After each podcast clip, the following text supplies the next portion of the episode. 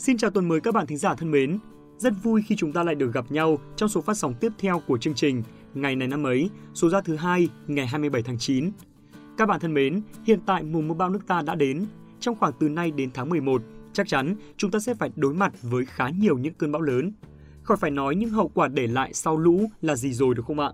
Nó vừa ảnh hưởng tới môi trường, lại trực tiếp là một trong những nguồn lây lan của các loại dịch bệnh.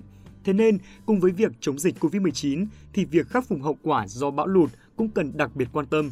Sau đây, chúng mình sẽ tổng hợp lại cho các bạn 10 biện pháp được Bộ Y tế đưa ra nhằm giúp cho cả các ngành y tế địa phương và cả những người dân có thể sớm khắc phục các hậu quả của bão lụt để lại.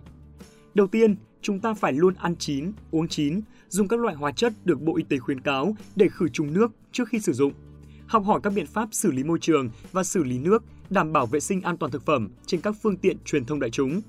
Thứ hai, cả chính quyền và người dân thực hiện nguyên tắc nước rút đến đâu, làm vệ sinh môi trường đến đó, tổ chức thu gom, xử lý và chôn cất xác người và động vật, xử lý vôi bột hoặc các hóa chất được Bộ Y tế chỉ định khi chôn cất. Thứ ba, giám sát và quản lý các kho hóa chất sử dụng trong nông nghiệp hoặc trong y tế để tránh phát tán ra ngoài, gây ô nhiễm môi trường. Thứ tư, tăng cường công tác quản lý chất lượng, vệ sinh an toàn thực phẩm, đề xuất với Ủy ban nhân dân tỉnh có biện pháp tích cực nhằm tăng cường kiểm soát việc giết mổ, bán thịt gia súc, gia cầm. Thứ năm, kịp thời phát hiện, dập tắt bệnh dịch truyền nhiễm như tiêu chảy, đau mắt đỏ, viêm đường hô hấp cấp, nước ăn chân, cảm cúm và đặc biệt cần đề phòng các loại dịch bệnh như tả, lị hay thương hàn. Thứ sáu, tổ chức phun hóa chất diệt côn trùng tại các vùng có nguy cơ cao để đề phòng dịch sốt xuất huyết, sốt rét và các bệnh dịch khác do côn trùng truyền nhiễm. Thứ bảy, triển khai sử dụng các loại vaccine phòng bệnh khi có chỉ định. Thứ 8, khôi phục các cơ sở y tế, sửa chữa các nhà, trạm bị hư hỏng, có kế hoạch xây dựng mới các trạm bị nước cuốn trôi hoặc hư hỏng nặng, nhanh chóng khôi phục hoạt động của hệ thống y tế nói chung và cơ sở y tế nói riêng. Thứ 9, hồi phục các máy móc và thiết bị ở các cơ sở y tế, nhất là các bệnh viện. Và cuối cùng là củng cố tủ thuốc thiết yếu tại các cơ sở y tế, nhất là những nơi bị cuốn trôi hoặc hư hỏng do ngập ướt, đảm bảo cung cấp đủ thuốc thiết yếu để phục vụ nhân dân. Các bạn ạ, mưa bão rõ ràng sẽ để lại những hậu quả rất lớn đối với những nơi bị ảnh hưởng. Chúng ta không thể xoay chuyển à, quy luật của tự nhiên, Thế nhưng, để đảm bảo cho sức khỏe của bản thân và cho cộng đồng, ta cần phải luôn ghi nhớ các hướng dẫn từ các cơ quan chức năng. Hy vọng rằng với những khuyến cáo trên đây sẽ giúp cho chúng ta sẽ vượt qua được mùa bão lũ năm nay với ít hậu quả nhất.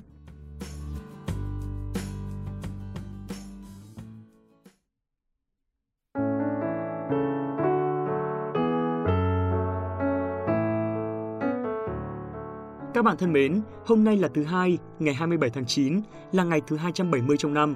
Hôm nay là ngày đầu tiên của tuần mới, xin được chúc cho các bạn sẽ có một tuần làm việc thật hiệu quả và tràn đầy nguồn năng lượng tích cực.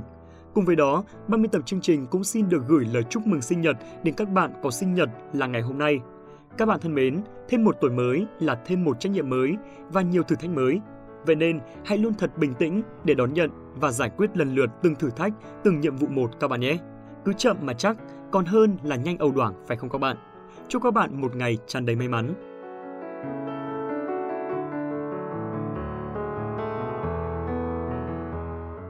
Đến với phần tiếp theo của chương trình, chúng mình xin được gửi tặng các bạn một câu nói rất hay của tỷ phú Bill Gates.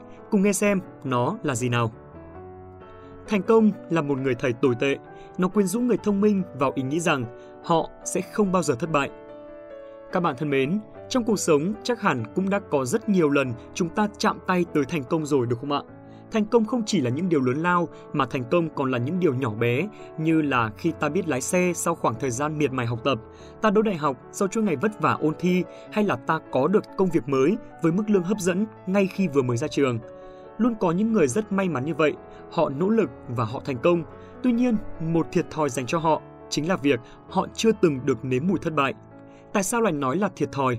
Bởi vì theo như lời của Bill Gates, thành công nó là một người thầy tệ lắm nó luôn mê hoặc chúng ta rằng ta sẽ chẳng bao giờ thất bại cả. Bạn thử mà xem, ta biết lái xe thật, nhưng mà ta lại chủ quan đi ẩu, gây tai nạn cho người khác và gây rắc rối cho bản thân. Đó chẳng phải là thất bại của ta hay sao? Khi ta đỗ đại học, nhưng khi đi học ta lại chẳng mảy may cố gắng vì luôn nghĩ rằng việc khó như đỗ đại học mình còn làm được thì việc học ở đại học cũng là điều dễ như trở bàn tay. Hay là ta luôn nghĩ có công việc ổn định rồi sẽ không cần phải cố gắng thêm nữa. Cứ làm việc đủ giờ, đủ thời gian là sẽ nhận được lương nhưng nếu mà không cố gắng, không nỗ lực, sớm muộn gì bạn cũng sẽ bị tập thể bỏ rơi. Đừng bao giờ nghĩ có được thành công, đó sẽ là cái đích cuối cùng, bởi vì sẽ chẳng có thứ gì gọi là cuối cùng đâu. Để tồn tại và phát triển, ta phải nỗ lực không ngừng. Đừng chỉ học theo cách dạy của người thầy thành công, mà hãy học theo cách dạy của người thầy thất bại nữa. Đừng bao giờ để thành công mê hoặc ta rằng sẽ chẳng bao giờ ta thất bại. Chấp nhận thất bại để trưởng thành hơn, chấp nhận thất bại để nhìn lại bản thân, đồng thời chấp nhận thất bại để hướng đến thành công vì cuộc đời còn biết bao nhiêu điều mới lạ. Các bạn ạ, danh giới giữa thành công và thất bại nó mong manh lắm. Thất bại là bước đệm để dẫn đến thành công và tự mãn với thành công là con dao hai lưỡi rất dễ để dẫn ta đến thất bại. Vậy nên, một người tài không bao giờ tự mãn với thành công họ đã có, mà trái lại, họ sẽ luôn cố gắng để tạo ra những giá trị mới.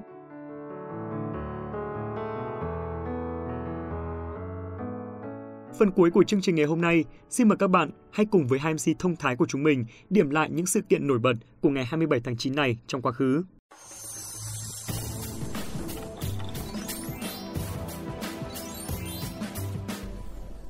Xin chào các bạn thính giả đã quay trở lại với ngày này năm ấy. Khánh Hà xin chào các bạn thính giả và xin chào Quốc Đạt. Hy vọng rằng là chúng mình sẽ có thể đưa tới cho các bạn những thông tin bổ ích và lý thú trong những giây phút sắp tới. Hãy cùng bắt đầu ngay chương trình hôm nay với những sự kiện đáng chú ý trong nước. Nhất trí. Ngày 27 tháng 9 năm 1920 là ngày sinh của nhà văn Tô Hoài, tác giả của tác phẩm nổi tiếng Giấy mèn phiêu lưu ký. Ông sinh ra tại quê nội ở thôn Cát Động, thị trấn Kim Bài, huyện Thanh Oai, tỉnh Hà Đông cũ, trong một gia đình thợ thủ công. Tuy nhiên, ông lớn lên ở quê ngoại là làng Nghĩa Đô, huyện Từ Liêm, Phủ Hoài Đức, tỉnh Hà Đông. Bút danh Tô Hoài gắn với hai địa danh sông Tô Lịch và Phủ Hoài Đức.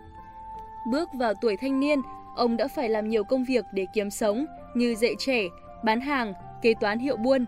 Nhưng có những lúc thất nghiệp, khi đến với văn chương, ông nhanh chóng được người đọc chú ý, nhất là qua chuyện giấy mèn phiêu lưu ký. Năm 1943, Tô Hoài gia nhập Hội Văn hóa Cứu Quốc. Trong chiến tranh Đông Dương, ông chủ yếu hoạt động trong lĩnh vực báo chí, nhưng vẫn có một số thành tựu quan trọng như chuyện Tây Bắc. Từ năm 1954 trở đi, ông có điều kiện tập trung vào sáng tác. Tính đến nay, sau hơn 60 năm lao động nghệ thuật, ông đã có hơn 100 tác phẩm thuộc nhiều thể loại khác nhau, từ truyện ngắn, truyện dài kỳ, hồi ký, kịch bản phim, tiểu luận cho đến kinh nghiệm sáng tác. Trong cuộc đời sáng tác, ông đã dùng nhiều bút danh khác ngoài Tô Hoài như Mai Trang, Mắt Biển, Thái Yên, Hồng Hoa và Phạm Hòa. Ông mất ngày 6 tháng 7 năm 2014 tại Hà Nội, hưởng thọ 94 tuổi. Ông được Nhà nước Việt Nam trao tặng Giải thưởng Hồ Chí Minh về văn chương, nghệ thuật đợt 1 vào năm 1996 cho các tác phẩm Xóm giếng, Nhà nghèo, O chuột, Giấy mèn phiêu lưu ký, Núi cứu quốc, Chuyện Tây Bắc, 10 năm, Xuống làng, Vỡ tỉnh, Tào lường, Họ giàng ở Phìn Sa, Miền Tây, Vợ chồng A Phủ, Tuổi trẻ Hoàng Văn Thụ. Và sau đây, chúng ta sẽ cùng chuyển sang các thông tin tiếp theo. Ngày 27 tháng 9 năm 1940 là ngày mà cuộc khởi nghĩa Bắc Sơn bắt đầu. Khởi nghĩa Bắc Sơn là cuộc khởi nghĩa vũ trang đầu tiên do Đảng Cộng sản Việt Nam lãnh đạo và là một cuộc khởi nghĩa của người Việt chống lại thực dân Pháp và phát xít Nhật diễn ra tại Bắc Sơn, Lạng Sơn vào năm 1940 trong thời kỳ chiến tranh thế giới thứ hai. Quân Nhật đánh vào Lạng Sơn vào ngày 22 tháng 9 năm 1940. Quân đội Pháp trên đường thua chạy đã rút lui qua châu Bắc Sơn. Nhân cơ hội đó, Đảng bộ Bắc Sơn thuộc Đảng Cộng sản Việt Nam đã lãnh đạo người dân nổi dậy, tức khí giới của tàn quân Pháp để tự vũ trang cho mình, giải tán chính quyền địch, thành lập chính quyền cách mạng vào ngày 27 tháng 9 năm 1940. Nhưng sau đó, Nhật thỏa hiệp với Pháp để quay trở lại đàn áp phong trào khởi nghĩa, tàn sát dân chúng, cán bộ, đảng viên. Kết quả, cuộc khởi nghĩa đã hoàn toàn tan rã. Dẫu vậy thì cuộc khởi nghĩa cũng trở thành một cơ hội tập dượt cho Đảng Cộng sản Việt Nam về mọi mặt để góp phần làm nên chiến thắng vẻ vang cách mạng tháng 8 sau này. Chúng ta cùng chuyển sang thông tin tiếp theo. Ngày 27 tháng 9 năm 2010 là một ngày buồn đối với nền võ thuật Việt Nam khi võ sư Lê Sáng, nguyên trưởng môn phái Võ Vi Nam, chủ tịch Liên đoàn Võ Vi Nam, Việt Võ Đạo Quốc tế qua đời ở tuổi 91. Võ sư Lê Sáng có nguyên quán ở tỉnh Thanh Hóa nhưng sinh ra ở Hà Nội vào năm 1920. Lúc nhỏ, Lê Sáng là một cậu bé yếu ớt, gặp nhiều khó khăn trong việc đi lại. Mẹ ông đã khuyên ông nên học võ để đôi chân được cứng cáp hơn. Năm 1940, ông đã học vô vi nam tại Võ đường Vô vi Nam ở trường sư phạm Hà Nội do võ sư Nguyễn Lộc trực tiếp giảng dạy. Không lâu sau đó, Lê Sáng trở thành võ sư và cùng với Nguyễn Lộc tiếp tục phát triển môn phái vô vi nam. Vào năm 1954, Lê Sáng theo Nguyễn Lộc vào Sài Gòn để mở một lớp Vo Vi Nam. Đến năm 1960 thì Nguyễn Lộc đã trao quyền lãnh đạo Vo Vi Nam cho Lê Sáng. Ông tiếp tục mở thêm nhiều võ đường Vo Vi Nam và cho tới năm 2007, ông vẫn tiếp tục dạy những võ sinh cao cấp. Vào lúc 3 giờ ngày 27 tháng 9 năm 2010, sau thời gian lâm bệnh nặng, ông qua đời ở thành phố Hồ Chí Minh, hưởng thọ 91 tuổi. Thông tin trên đây là sự kiện trong nước đáng chú ý cuối cùng của ngày hôm nay và ngay bây giờ thì xin mời các bạn cùng chuyển sang thông tin trên thế giới. Hôm nay ngày 27 tháng 9 là ngày sinh của một trong những cầu thủ tài năng nhất của Italia, anh là Francesco Totti. Francesco Totti là một cựu cầu thủ chuyên nghiệp người Ý, đội trưởng và là biểu tượng sống của câu lạc bộ AS Roma. Vị trí sở trường của Totti là tiền vệ tấn công, nhưng Totti cũng thi đấu rất thành công ở vai trò tiền đạo. Trong sự nghiệp, Totti chỉ thi đấu cho một câu lạc bộ duy nhất là Roma. Anh là cầu thủ có số lần khoác áo Roma nhiều nhất và cũng là chân sút ghi nhiều bàn thắng nhất trong lịch sử của câu lạc bộ. Totti luôn được xem là một trong những cầu thủ xuất sắc nhất thuộc thế hệ của mình, cũng như là cầu thủ xuất sắc nhất mọi thời đại của AS Roma. Là nhà vô địch thế giới năm 2006 và về nhì tại Euro 2000, trong hai giải đấu đó, Totti đều được bình chọn vào danh sách đội hình tiêu biểu. Trong sự nghiệp, Totti cũng giành nhiều danh hiệu cá nhân cao quý, như kỷ lục 5 lần là cầu thủ Italia xuất sắc nhất năm và hai lần là cầu thủ xuất sắc nhất Serie A. Totti cũng có tên trong danh sách FIFA 100 gồm 125 cầu thủ bóng đá vĩ đại nhất còn sống do vua bóng đá Pele bình chọn. Năm 2011, Totti được Liên đoàn Thống kê Lịch sử bóng đá thế giới bầu chọn là một trong năm cầu thủ bóng đá nổi tiếng nhất châu Âu còn sống. Totti nổi tiếng với những cú múc muỗng súp, những pha chọc khe xé toang hàng phòng ngự đối phương và những pha đánh gót siêu việt. Anh là một trequartista đúng nghĩa, sáng tạo, hào hoa, bản lĩnh và luôn biết tỏa sáng khi cần thiết. Là hoàng tử thành Rome, Totti còn được giới truyền thông Ý gọi bằng những cái tên khác như cậu bé vàng và võ sĩ giác đấu. Với những gì đạt được, Totti đã bước vào ngôi nhà của những huyền thoại, không chỉ ở riêng Roma mà còn trên toàn thế giới. Ngày 28 tháng 3 năm 2014, chủ tịch của câu lạc bộ AS Roma, James Poletta, tuyên bố trên kênh truyền hình Sky Sport 24 rằng số áo 10 của Totti sẽ được treo vĩnh viễn trong vòng truyền thống của đội bóng sau khi anh giải nghệ.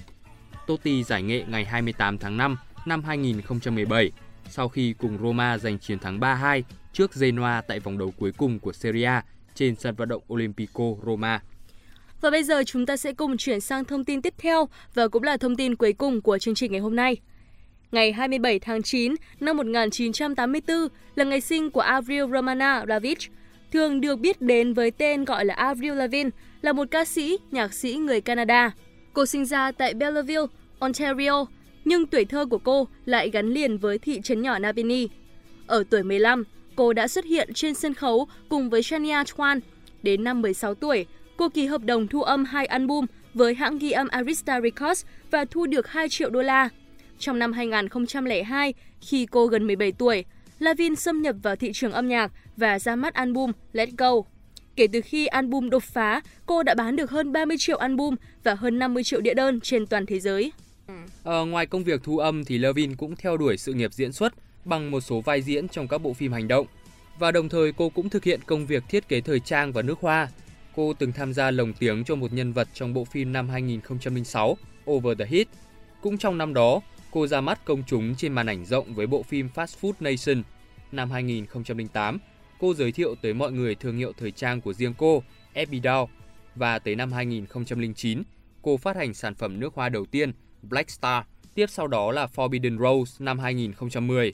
Và cuối cùng, sản phẩm nước hoa thứ ba của cô, Will Rose, được phát hành năm 2011. Trên đây cũng là tất cả những sự kiện đáng chú ý trong ngày 27 tháng 9. Rất cảm ơn các bạn thính giả đã đồng hành cùng chúng mình trong những phút vừa qua. Còn bây giờ, Khánh Hà và Quốc Đạt xin chào và hẹn gặp lại!